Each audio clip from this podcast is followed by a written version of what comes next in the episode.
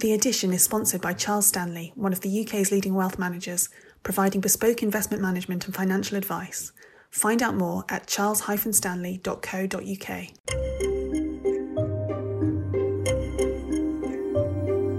Hello and welcome to The Edition, The Spectator's weekly podcast discussing some of the most important and intriguing issues within our pages with the writers behind them. I'm Cindy Yu. This week, as the government starts to looking at easing the lockdown, how much do we still not know about this virus? Also on the podcast, have Joe Biden and the Democrats been caught applying double standards? And at the very end, the upside of lockdown for new parents. In this week's cover piece, Matt Ridley writes about the problem with taming the virus. Matt joins me now, together with Dr. Elisabetta Groppelli, who is a virologist at St George's University, London. Matt, I think the problem you describe can be neatly summed up by your opening line in the magazine. We know everything about SARS CoV 2 and nothing about it. Can you tell us about this COVID fog? Yeah, well, you know, it's it's puzzling, isn't it, that we can be so good at knowing its molecular biology, its genome sequence, what its genes are, how many there are, what they do, and yet we don't really understand how it's spreading. We don't understand the epidemiology nearly well enough. We don't know whether uh, young people are passing it on. It seems like they possibly are not very much. I mean, why are some countries seeing big epidemics and others not? Uh, why isn't it exploding in India and Africa, which many people feared it would it would do? There are all sorts of things we don't know about it, uh, and that's the fog that we have to act in. But we can't wait for knowing a lot before we act. Elisabetta, one of the things that we've heard a lot about is the science. As a scientist yourself, what do you make of that phrase? So, yes, science is a, is a word that uh, we use a lot, uh, but I think we use it in uh, very different meanings. Uh, sometimes we, we just mean the scientific community, sometimes we mean the actually just a scientific method. Other times we just mean the raw data that we actually need to put uh, into a context and, and build a, a scenario. And uh, I think as scientists, we are a bit guilty of uh, you know taking some some shortcuts when it comes to just using the word science, and we need a little bit uh, to be a little bit careful about actually what we mean with it. And uh, being particularly open about the, the fact that uh, most of the times science and scientists the, what we are doing is uh, is looking at the natural blank canvas and come up with a scenario that we need to test and so the starting point is very much not knowing much or actually not knowing at all and Elisabetta, knowing a little bit more now uh, at this stage than we did a couple of weeks ago, Matt writes in his piece that Britain's failure to ramp up testing has been its biggest mistake. Would you agree with that?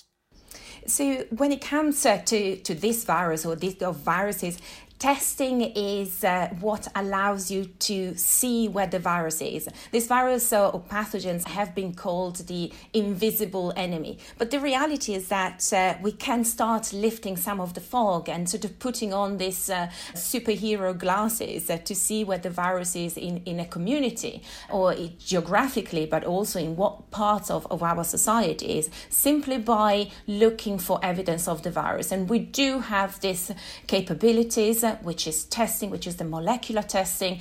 And uh, unfortunately, it is a little bit of a difficult test uh, to, to perform, but not impossible.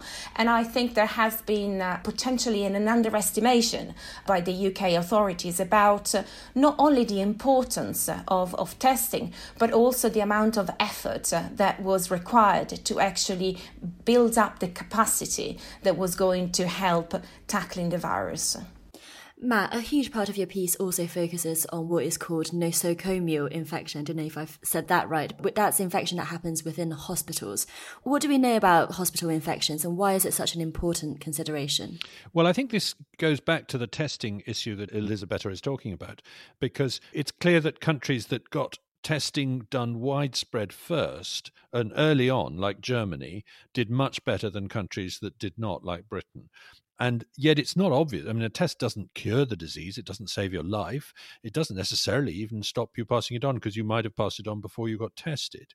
So, why would testing make such a difference? And I think the key is because testing enabled some countries to keep this virus out of their hospital and, and home care systems and particularly out of healthcare workers. Because if we weren't testing healthcare workers sufficiently early on in this country, then there was a risk that they would give it to more patients already in hospital. Some of those patients were discharged back into care homes. They took it with them. They weren't tested when they went. And of course, it's the elderly who die from this disease nearly always what we've seen is an epidemic running through the hospitals and care homes that hasn't been nearly as problematic in Japan, South Korea, and Germany. They've managed to keep it out of the healthcare system. What's particularly fascinating about that point, Matt, is that you, you highlight this Liverpool School of Tropical Medicine study. Can you tell us what it says and what does it mean?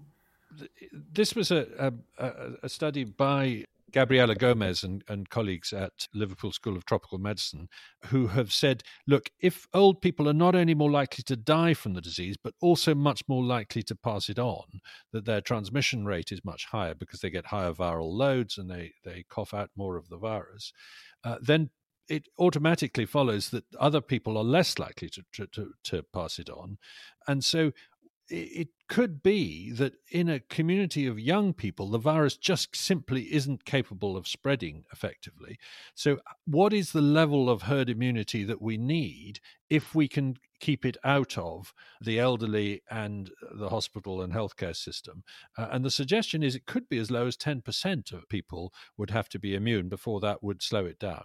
So they're saying that because the virus is not very efficient at spreading among younger people, and we've seen a, a case of a boy who came back from skiing with it and gave it to none of his 170 contacts, then uh, herd immunity is within reach at quite a low level uh, in the rest of the community if we can keep it out of where it's hitting elderly people. Elisabetta, as a 20 something year old myself, obviously I'm jumping at optimism that this study might be right. What do, you, what do you make of it? Could it be the case that some parts of the population are just less infectious and therefore does that follow that we should be allowed out earlier? Uh, well, I, I, certainly, you know, would hope so that uh, everybody actually should be allowed uh, um, out early. Uh, what we know is from the data that we have, and also the really uh, interesting data from countries like Italy, is that uh, yes, young people do seems to fare better in the sense that the attention has always been on the symptoms and hospitalizations and intensive care unit admissions, and of course death. And if we look at this important data and the 40s, actually not just the, the, the 20 years old like, like yourself, are actually very, very uh, little represented in this uh, in these groups. So that is really good news. However, we do know that infection, the virus does circulate uh, uh in these age groups, and therefore there's still the contribution of these age groups to transmission to the more vulnerable age groups, so the, the older ones. And so I think uh, this is where, as a scientist, so you know, I'm going to use the the the unfortunately a bit frustrating a sentence which is it's good it's interesting it's a good starting point but we don't know as much and uh, certainly we need to gather more data about this. And it's it's about individuals you know age groups and also about the virus and then big population studies to actually start informing policy in a solid way and Matt, with mass testing now, even though the government has not consistently hit its 100,000 target, but movements on a test track and trace approach, including an app, do you think Britain has turned a corner in its response to coronavirus?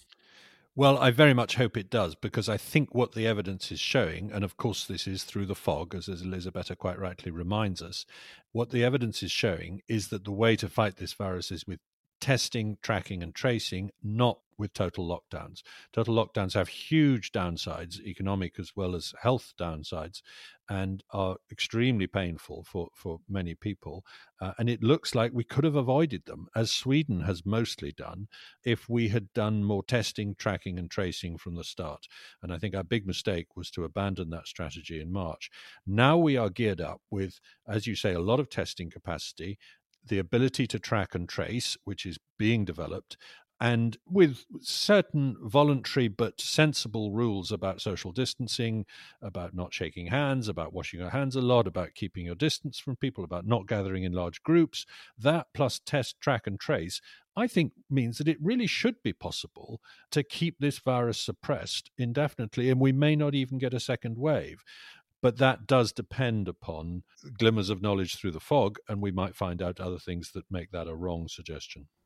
Matt and Elisabetta, thanks very much. Try four weeks of The Spectator absolutely free. And, for this month only, you'll receive a Spectator wireless phone charger. Go to www.spectator.co.uk forward slash charger. Next, it's common knowledge that Joe Biden is a bit of a touchy feely kind of guy, but this month allegations have arisen accuse him of doing something much more severe. A former staffer, Tara Reade, says that he sexually assaulted her in the 1990s. Freddy Gray writes about the Democrats' dilemma in this week's issue, and he joins me on the podcast now, together with Karin Robinson, host of the podcast Democratically 2020 and former chair of Democrats UK. So, Freddy, can you tell us about the dilemma that Biden and the Democrats find themselves in? Uh, well, it puts Biden in a particular dilemma because he went along with the believe all women mantra when it applied to Christine Blasey Ford, who accused Brett Kavanaugh, who was um, Donald Trump's Supreme Court nominee, of sexual assault. And so, when it was convenient for Biden and the Democrats to believe a claim, they did. And now it applies to Biden, and a lot of people dismissed it out of hand as a political hit job. So it reveals a sort of disgusting double standard among the Democrats. And of course, Republicans are enjoying that hypocrisy quite a lot. And it puts Biden in trouble. Karin, you didn't support Biden as nominee, but you are a Democrat. What is your reaction to the allegation? Well, any allegation of sexual assault is disturbing, worrying, troubling, has to be taken seriously. And I would say that, I mean, this is a really tough issue because it is really important that women who come forward to tell their stories are listened to, are heard respectfully. And I think the Biden campaign's approach to this has been welcoming investigations calling for more investigations. They have flatly denied the, denied the allegations and said nothing like this ever happened. And they've been calling for journalists and, and various entities to do more digging in. And they've released, they've called, there, there's this kind of funny dispute going on where they're asking the, the Senate to release their personnel papers from the time Tara Reade worked for him. And the Senate has so far not been willing to do that. So there's the negotiation going on. So I think in some ways we're still at the beginning of this story. And I think what's been what's been actually somewhat encouraging to me as somebody who has long been concerned about the ways that women who come forward are are treated in public life is that actually I disagree with Freddy. I don't think she's been dismissed out of hand. Certainly some people have dismissed her out of hand and there's a strong tendency by partisans on both sides to always want to believe people, uh, want to believe the people on their side. But I think what I've been encouraged by is that the reporting has been quite factual, it has been digging into it. There are some kind of aspects of her story that might or might not have evidence behind them. So there's been a real focus on trying to find out did she file the reports that she said she did, speaking to people who knew her at the time, and just trying to get to the truth in that way. Freddy. I think I think she was dismissed out of hand until it became such a big problem that she couldn't be. I think that's sort of inevitable. That's that's how it works. I don't necessarily blame the Democrats for that. But I think it's certainly true that a lot of a lot of senior politicians, a lot of people who want to be close to Biden as he approaches the election, sided with him immediately. I believe Joe became the hashtag when, you know, when the hashtag before was I believe, uh, you know, believe all women. I mean, the well, point actually, is believe all women, women, is a, not is believe all women. I mean, which is it a used to be believe all women. No, it was never believe all women, but it doesn't matter. Yes, the point is, women should be listened to, heard respectfully. You know, it's this is this is not the kind of conversation that works well when you play it out in a purely partisan context for some of the reasons we just talked about, and so this is very very difficult to get to the truth in situations where everybody's strongly motivated to have one point of view. I mean, I, I mean, I, I admire you for, for for trying, but I, I just think it's a bit. Um, I mean, it's a case of bite a bitten, isn't it? Because the Democrats did weaponize a sexual assault allegation in the case of Brett Kavanaugh, and now they find it come back to the, bite a bitten. It's come back to bite them. Bite a bitten. I think so. So what's interesting to me, what I think is important, is that women who come forward, and this is exactly what I and many other Democrats said for Christine Blasey Ford, and I will say the same thing for Tara Reade, whose story I want to hear more about. They need to be listened to respectfully. They need to be made to feel comfortable coming forward, and we need to then have those conversations. Now, that's exactly what the Biden campaign has called for. Now, yes, they were too quick to dismiss some of the things she said, but equally, I think the difference between the way Donald Trump has handled sexual assault allegations against him, of which, of course, there are many, and the way the Biden campaign has handled it is that the Trump campaign has insulted and belittled the women themselves and has called for investigations to be shut down. The Biden campaign has made no personal attacks on the woman in question and has called for more investigations, which I think is a sign not only of the differences between Biden and Trump as people, but also the Democrats as a movement and the Republicans as a movement in terms of how they deal with this issue. Freddy, I suppose that's part of the problem for Trump at the moment, isn't it? I mean, as much as the Republicans revel in the sort of allegations that are coming out, Trump can't push it too far because it would be like the pot calling the kettle black. Well, I mean, possibly. I, I, I mean, I, I, think, you know, I think there, there's too much going on at the moment for this to become a kind of Me Too election.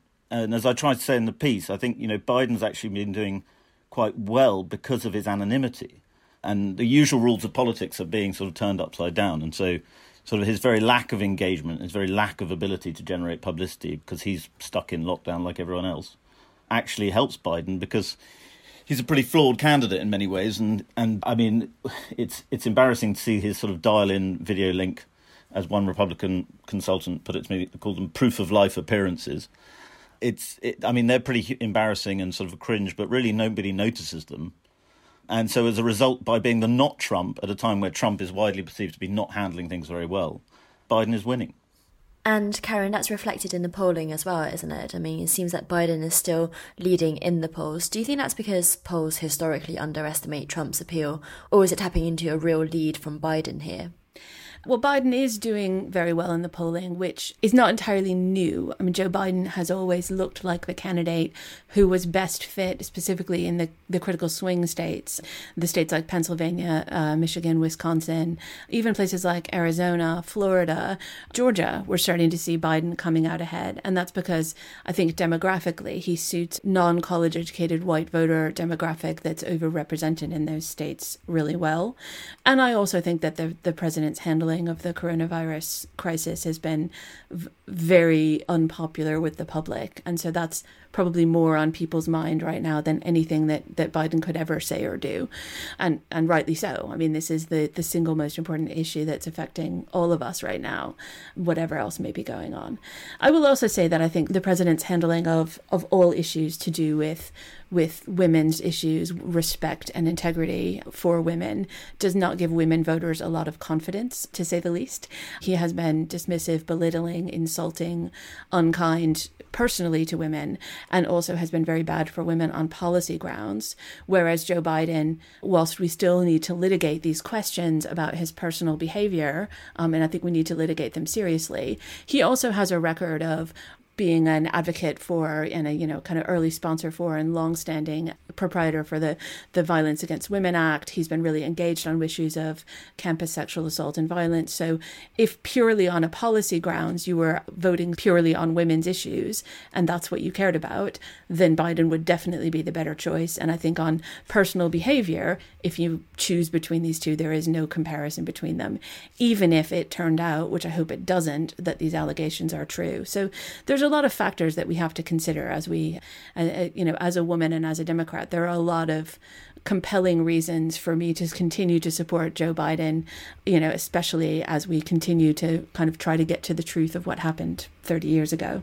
I think it's it's it's worth remembering too that Biden's campaign almost sort of collapsed at the beginning over a sort of sleaze allegation of the, the creepy Joe idea because there was all these pictures of him being very handsy and sort of sniffing women's hair and things like that. I, I mean, I don't think he's a pervert or anything. I mean, we don't have any evidence of that.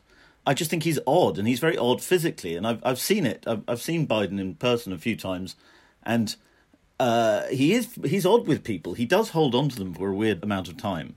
He's just a sort of strange guy, I think. Freddy, you talk about how some in the Democratic Party, you know, are looking to ditch Biden if they possibly can. Is that a realistic hope? Uh, I think there's a lot of people would like, on the particularly on the left of the party, would like to ditch Biden. They're not very happy with it, and now they're they're seeking to use this claim to get him out. And I I just think it's sort of disgusting. I mean, I think you know I I, I think it's very good to have sort of high minded ideas about sexual equality, but the fact is this is politics, and it gets it gets dirty very quickly. And if if the right people in the party can use the allegations to get Biden out, they will. I don't think they have the ability to do it, and I don't think Biden's shown any sign of wanting to give up the nomination. So I don't think it will happen. Karin, if it does manifest that Biden did do this, what would that mean for your vote? Would you still support him? Would you support still support the Democrats in the upcoming elections? Well, there are no circumstances in which I would consider voting for Donald Trump. So that that you know that answers that part of the question. I would. What about be, abstaining? I will never not vote. It's my it's my duty and, and right as a citizen to cast my vote, and you have to make a choice. I would be very surprised if it turned out that all of the allegations were, were true as described, but I'm open minded to the fact that something clearly happened to Tara Reade, and I want to know more about about that. But in terms of my vote, I mean, Donald Trump is is a danger to women, and he's a danger to the country. I take that very seriously, and I take my responsibility to stop that very seriously. So yeah, that's not that's not a problem for me. It's clear. In terms terms of the question of of whether it's still possible for someone else to take the nomination, I think that's extremely unlikely. I mean, there is still a mechanism for it if the party party decided that Biden was, for whatever reason, not a viable candidate, delegates can change their votes during the convention if they so choose. That seems wildly improbable and extremely unlikely to happen, especially since we haven't yet seen anything like evidence of this allegation coming to the fore that would confirm it. It's theoretically possible. I think it would tear the party apart, and I think that would make it very hard for us to win in November. Freddy and Karin, thanks very much. And last, Lara Prendergast hasn't been hosting this podcast in the last few months, and that's because she's just had a baby. In this week's issue, she writes about the lockdown as a new parent and something she's learned about called postpartum confinement. Lara joins me down the line now, together with Stig Abell, editor of the Times Literary Supplement, who has a young family himself. So, Lara, can you tell us about what you found out about postpartum confinement or lying in? Well, it was a concept I hadn't really come across. I mean, I gave birth to my daughter Lily just before the lockdown happened, and during my pregnancy, one of the midwives, a Spanish midwife, had mentioned to me that in a lot of Latin American countries they have this concept of la cuarentena or postpartum confinement, where women spend up to sort of 40 days and even actually longer just at home doing nothing, resting, eating well, not seeing anyone after they give birth. And I, I was sort of interested in this because it's kind of what I ended up doing anyway after Boris Johnson announced the lockdown. And the concept of lying in, I discovered was actually something that used to be quite prominent in the British medical system. And until the 1970s, a lot of maternity hospitals were known as lying in hospitals, lying in because the women would just spend time in bed, resting, getting to grips with motherhood. And yeah, I suppose in this in this week's piece, I say that whilst if you'd said to me when as soon as I gave birth, I'd be doing that, I would have you know laughed in your face. But actually, it's ended up being quite a quite a good thing for me, I think, and just kind of taking a bit of time hasn't been a bad start to motherhood.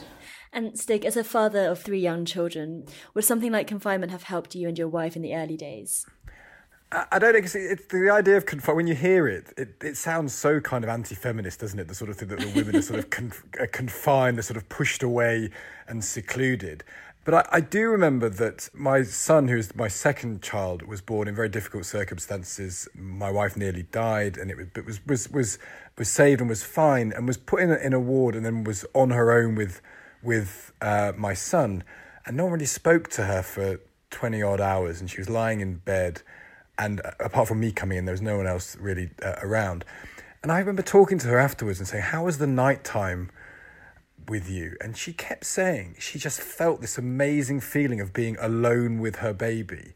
That she could feel this sort of connection developing, the idea of it being the two of them against the world, the two of them together.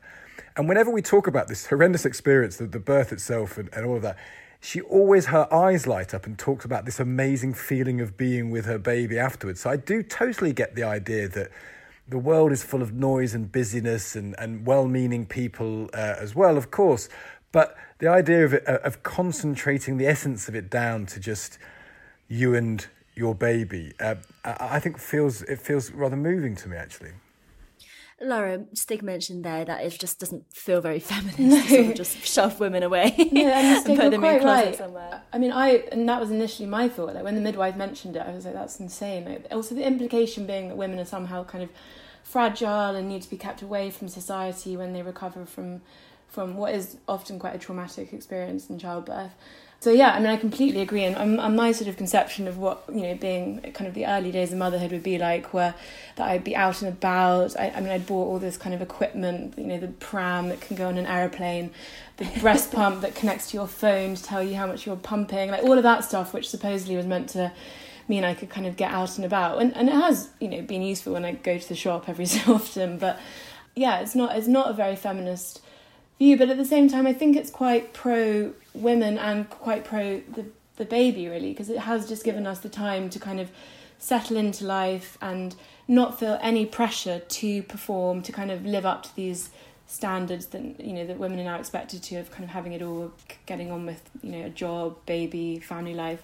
So i mean in a way it isn't very feminist but i found it sort of bizarrely liberating at the same time and I suppose part of it is that social aspect of new parenthood and just family life in general. Stig, I mean, Lara talks about how she would have felt bad turning away the well wishers in her article.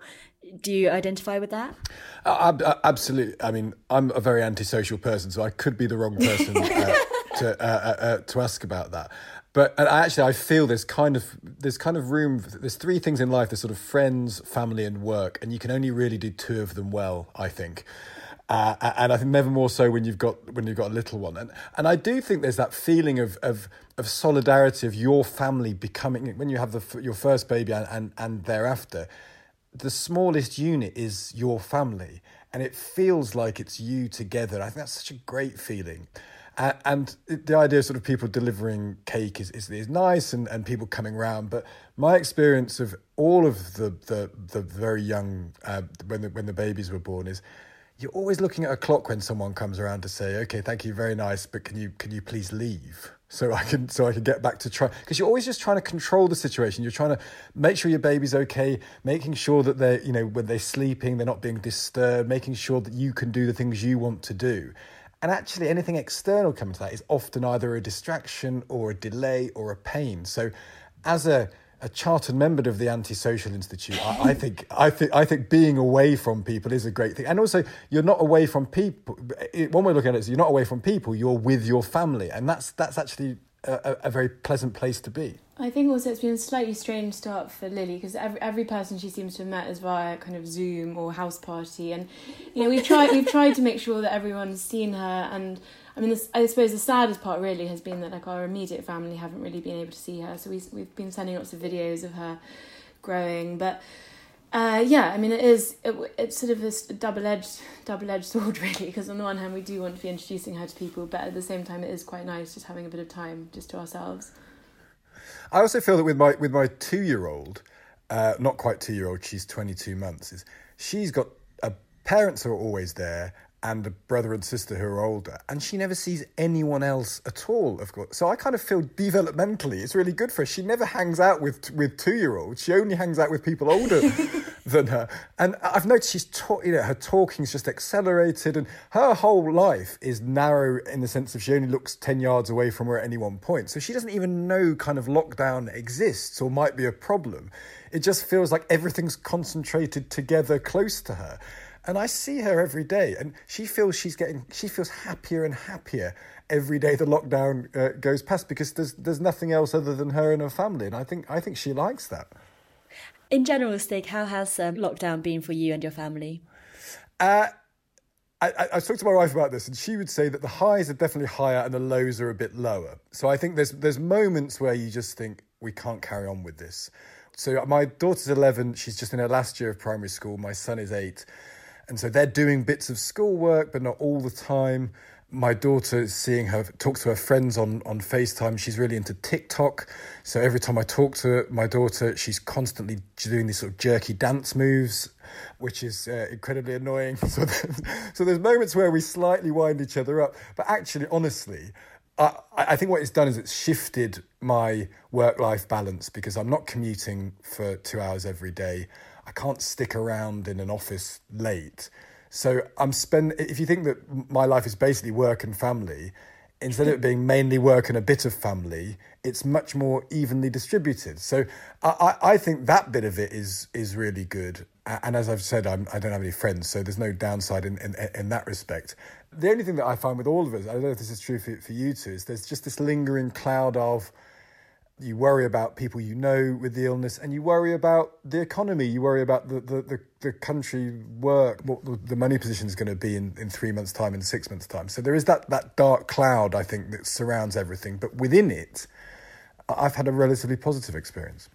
Lara finally would you call yourself a confinement convert now? If you had another baby would you want to do um, it voluntarily? yeah i don't i mean i don't think i'd be able to. I, as I say in the piece i kind of try to imagine if i could possibly have lock myself away for 40 days and I just don't think I could have done because a I think my friends would have just called me up and said I think I mean I think actually what people would have thought was I was kind of depressed or like not having a good time because that that would probably be what you would assume if someone was behaving like that.